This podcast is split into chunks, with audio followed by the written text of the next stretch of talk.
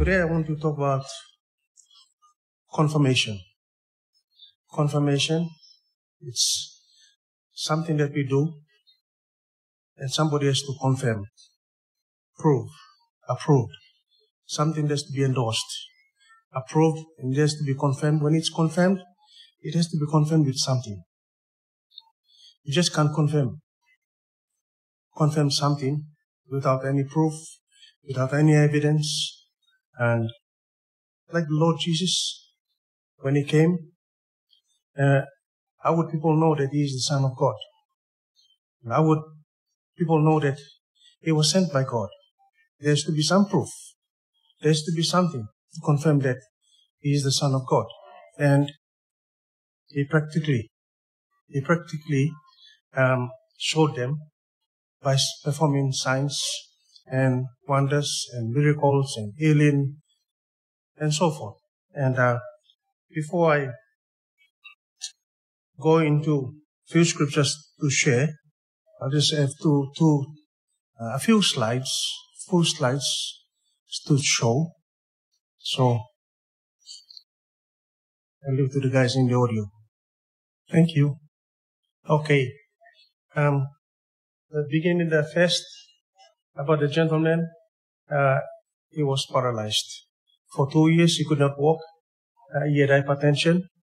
He had a kidney failure. And um, I think he had one of his kidneys removed. And he was left alone. And he had, I think, uh, he had some uh, wives. I don't know how many, probably two, or three, but all of them left him. And he was struggling on his own. And um, a sister witnessed to him and brought him along. So in the beginning, you could see they were carrying him down. And as soon as he got baptized, he came out of the water walking. And he was just telling everybody there that he was healed. He could walk. He felt his heart beat went back to normal. Uh, the lady, the lady was blind. And she was also crippled. She could not walk. So she went into the waters of baptism and came out of the waters, eyes opened. So as she was talking to the crowd of spirit fills there, she told them in pidgin, she said, I went into the waters blind, I could not see. And as I came out, I can see everybody. I can see all of you standing here. She said, you could hear everybody, you know, happy, clapping. So the talk that I want to give is based on confirmation. God confirms everything that we do. God confirms every word that we speak. The Spirit-filled church, the Spirit-filled church, everything that we do, God confirms everything. And we read in Mark chapter 16. And it's in verse 15, there's only one script, one uh, verse in here uh, that I like to highlight here. But we'll read from verse 15 down and it says, says, And he said unto them, Go ye into all the world and preach the gospel to every creature. he that believeth and is baptized shall be saved, but he that believeth not shall be damned. And this sign shall follow them that believe. In my name shall they cast out devils. They shall speak me. they shall speak with new tongues. They shall take up serpents, and if they drink anything deadly, it shall not hurt them. They shall lay hands on the sick, and they shall recover. And into verse 19 it says, so, so then, after the Lord had spoken unto them, he was received up into heaven and sat on the right hand of God. And in verse 20 is the verse that I like. It says, And they went forth and preached everywhere, and the Lord working with them and confirming the word with signs following. Amen. And all the people said, Amen. When the Lord spoke, we read in verse 15 down into verse 18. When the Lord spoke about signs following, uh, he did not just spoke, but he went on to confirming. Now, I look at the Bible. I look at the Bible, and this this thought came to be. This thought came to be some years ago some years ago when I sat watching the TV, And you know the Twin Towers in America, Twin Towers in New York came crumbling down, and the president made a statement. He addressed the whole nation. He addressed the whole nation of USA, and he told them, and at the end, he made a statement at the end, and he said, We will not have mercy on you. We will, we know who you are. We will not have any mercy on you. God have mercy on you. And he finished off his statement. And at that time, it made me think. It made me thinking. And when I pick, picked up the Bible and started reading through, I saw the Bible as, as an arsenal that is filled with every weapon known to mankind, not to destroy, not to destroy, but bring men to salvation, bring men to God. We also see the Bible as a book of law. It's a book filled with parables. It's a book that heals.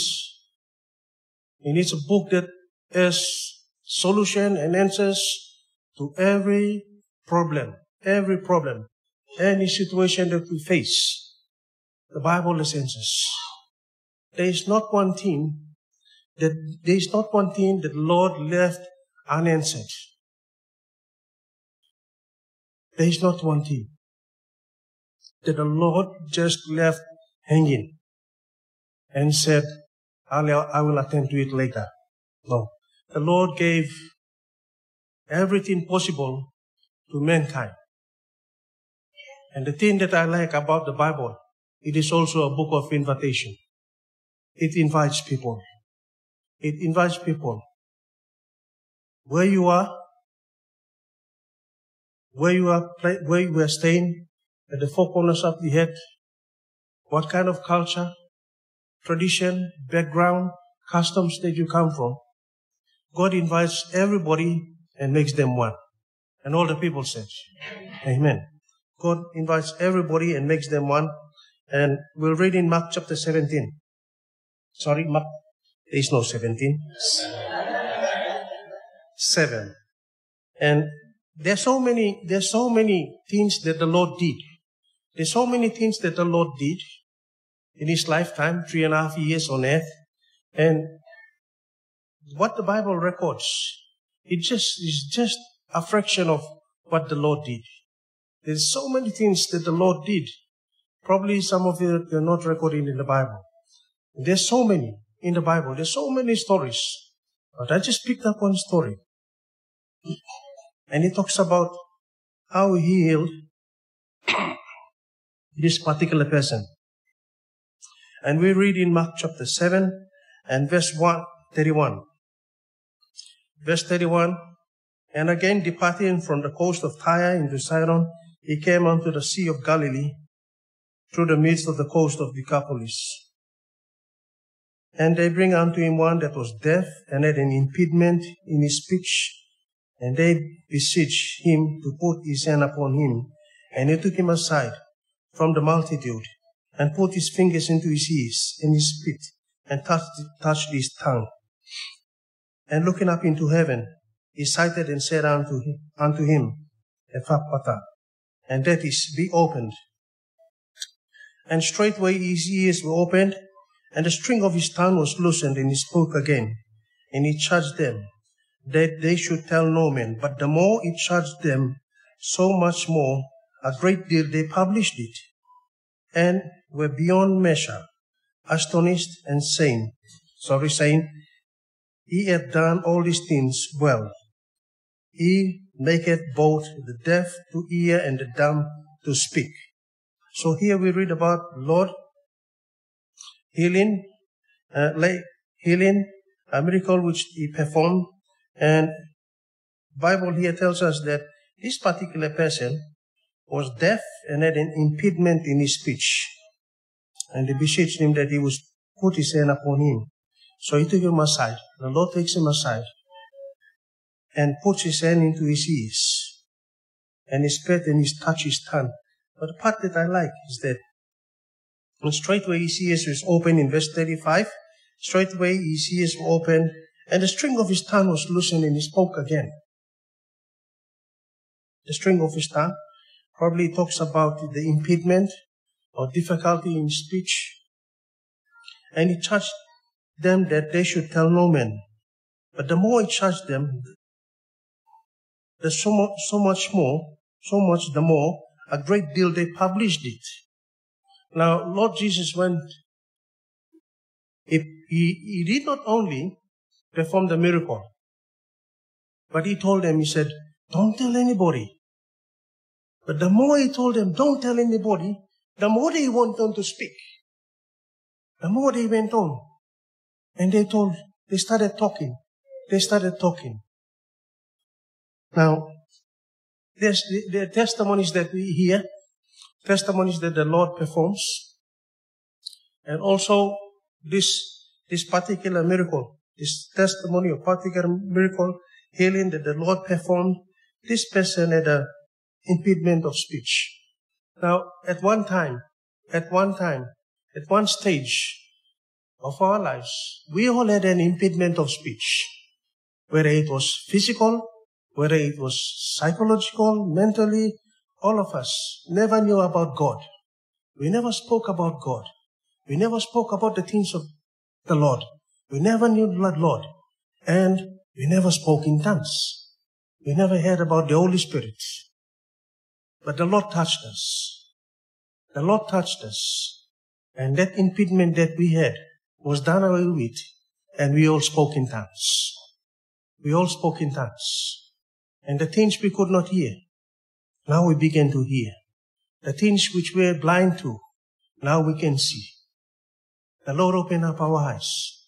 The Lord open up our ears so that we can see, understand, and comprehend the things pertaining to the kingdom of God. Now, we read on into Hebrews chapter 6 and verse 18. This talks about the promises that God made with Abraham.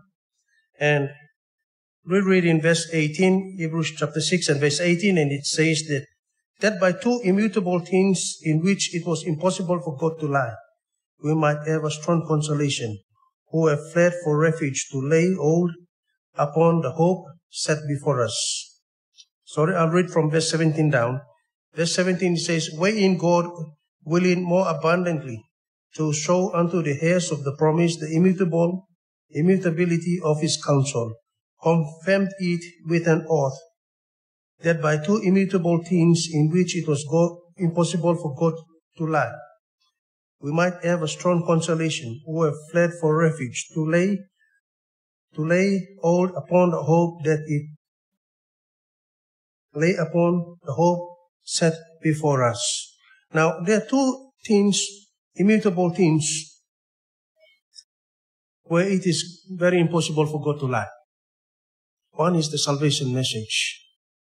One is the salvation message. The salvation message to repent, be born again, receiving of the Holy Spirit with the biblical evidence of speaking in other tongues. God will never lie. And the other thing is the signs that follow the signs that follow to confirm. Confirm the salvation message. God will never lie. And all the people said, Amen. Amen. And we're going into Hebrews chapter 12, just a few more scriptures before we finish. Hebrews chapter 12, and in verse 2.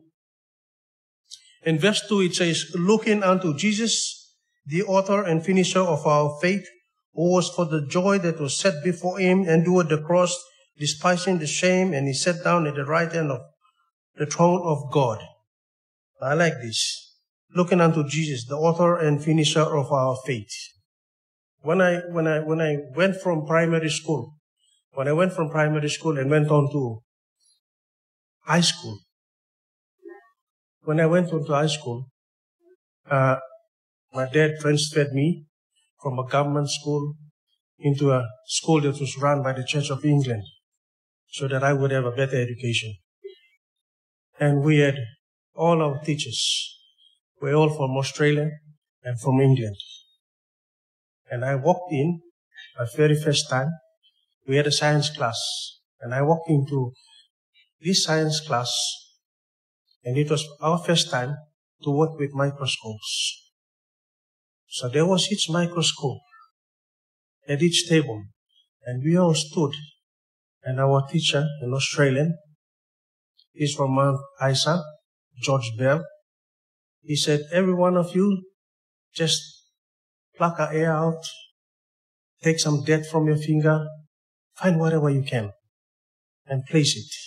Place it on the slide glass and put it under the microscope. And there were numbers given. And we had to adjust all those numbers. We had to adjust all those numbers until the microscope became very, very clear. When the microscope very, became very clear, oh, we could, we could see things that were we could not see with our naked eyes. And we had to record down those numbers. We had to record down those numbers, and the teacher told us that these numbers will become your focal point. Each time when you walk in and put something under the microscope, you adjust to those two particular numbers which you recorded, and it becomes a focal point. Through those numbers, you will see everything that you cannot see with your naked eye. You will see everything. And we read here, looking unto Jesus, the author and finisher of, of our faith.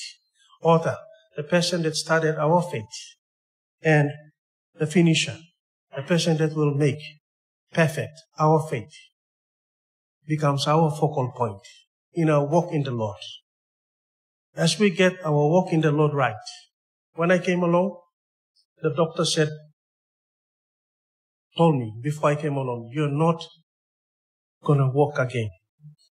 You're gonna spend your rest of your life in a chair, wheelchair. But I, when I got baptized, when I got baptized and came out from the waters of baptism, I did not receive, but I walked. I received two weeks later. But my physical healing, my physical healing went parallel with the things of the Lord that I had to understand. As I grew spiritually and started to clearly understand the things of the Lord and start to confirm that yes, this is from the Lord, physically, I started to see healing. I started to witness the healing in myself. As I grew spiritually, got more involved in the things of the fellowship, more in prayer fast, more in the meetings, more in fellowship, more in activities, more in outreaching, more in witnessing. And I like witnessing because I always wanted to argue. And I always wanted to argue, uh, win arguments. Until the pastors told me, said, Martin, you're not here to win arguments. We are here to win the person. You're not here to win the arguments. Oh, okay. Because I found that as I argued, I started chasing some away, some people away. So as I grew in the Lord, physically, the Lord healed me. Gradually, gradually, I fully recovered. When I fully recovered, and I looked back and that time, I learned a lot of things. I saw a lot of miracles. The Lord confirmed a lot of things in my walk in the Lord. The last scripture is in 1 Peter chapter 4 and verse 10. 1 Peter chapter 4 and verse 10. It says, As every man had received the gift,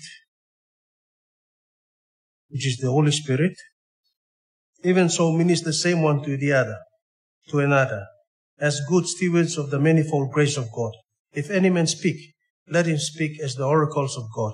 If any man minister, let him do it as of the ability which God giveth, that God in all things may be glorified through Jesus Christ, to whom be praise and dominion forever and ever. And all the people said, Amen. Amen. The Lord has given us the Holy Spirit. And everything that we do, we do it to the ability that God has given us. And beyond the things that we cannot do, we know That's the Lord's. We do our part, the Lord will do our, do his part. We pray knowing that the Lord will heal. It is not us who is gonna heal. The Lord will heal. The Lord will confirm. Our job is to sow the seed, preach the gospel, and the Lord will confirm.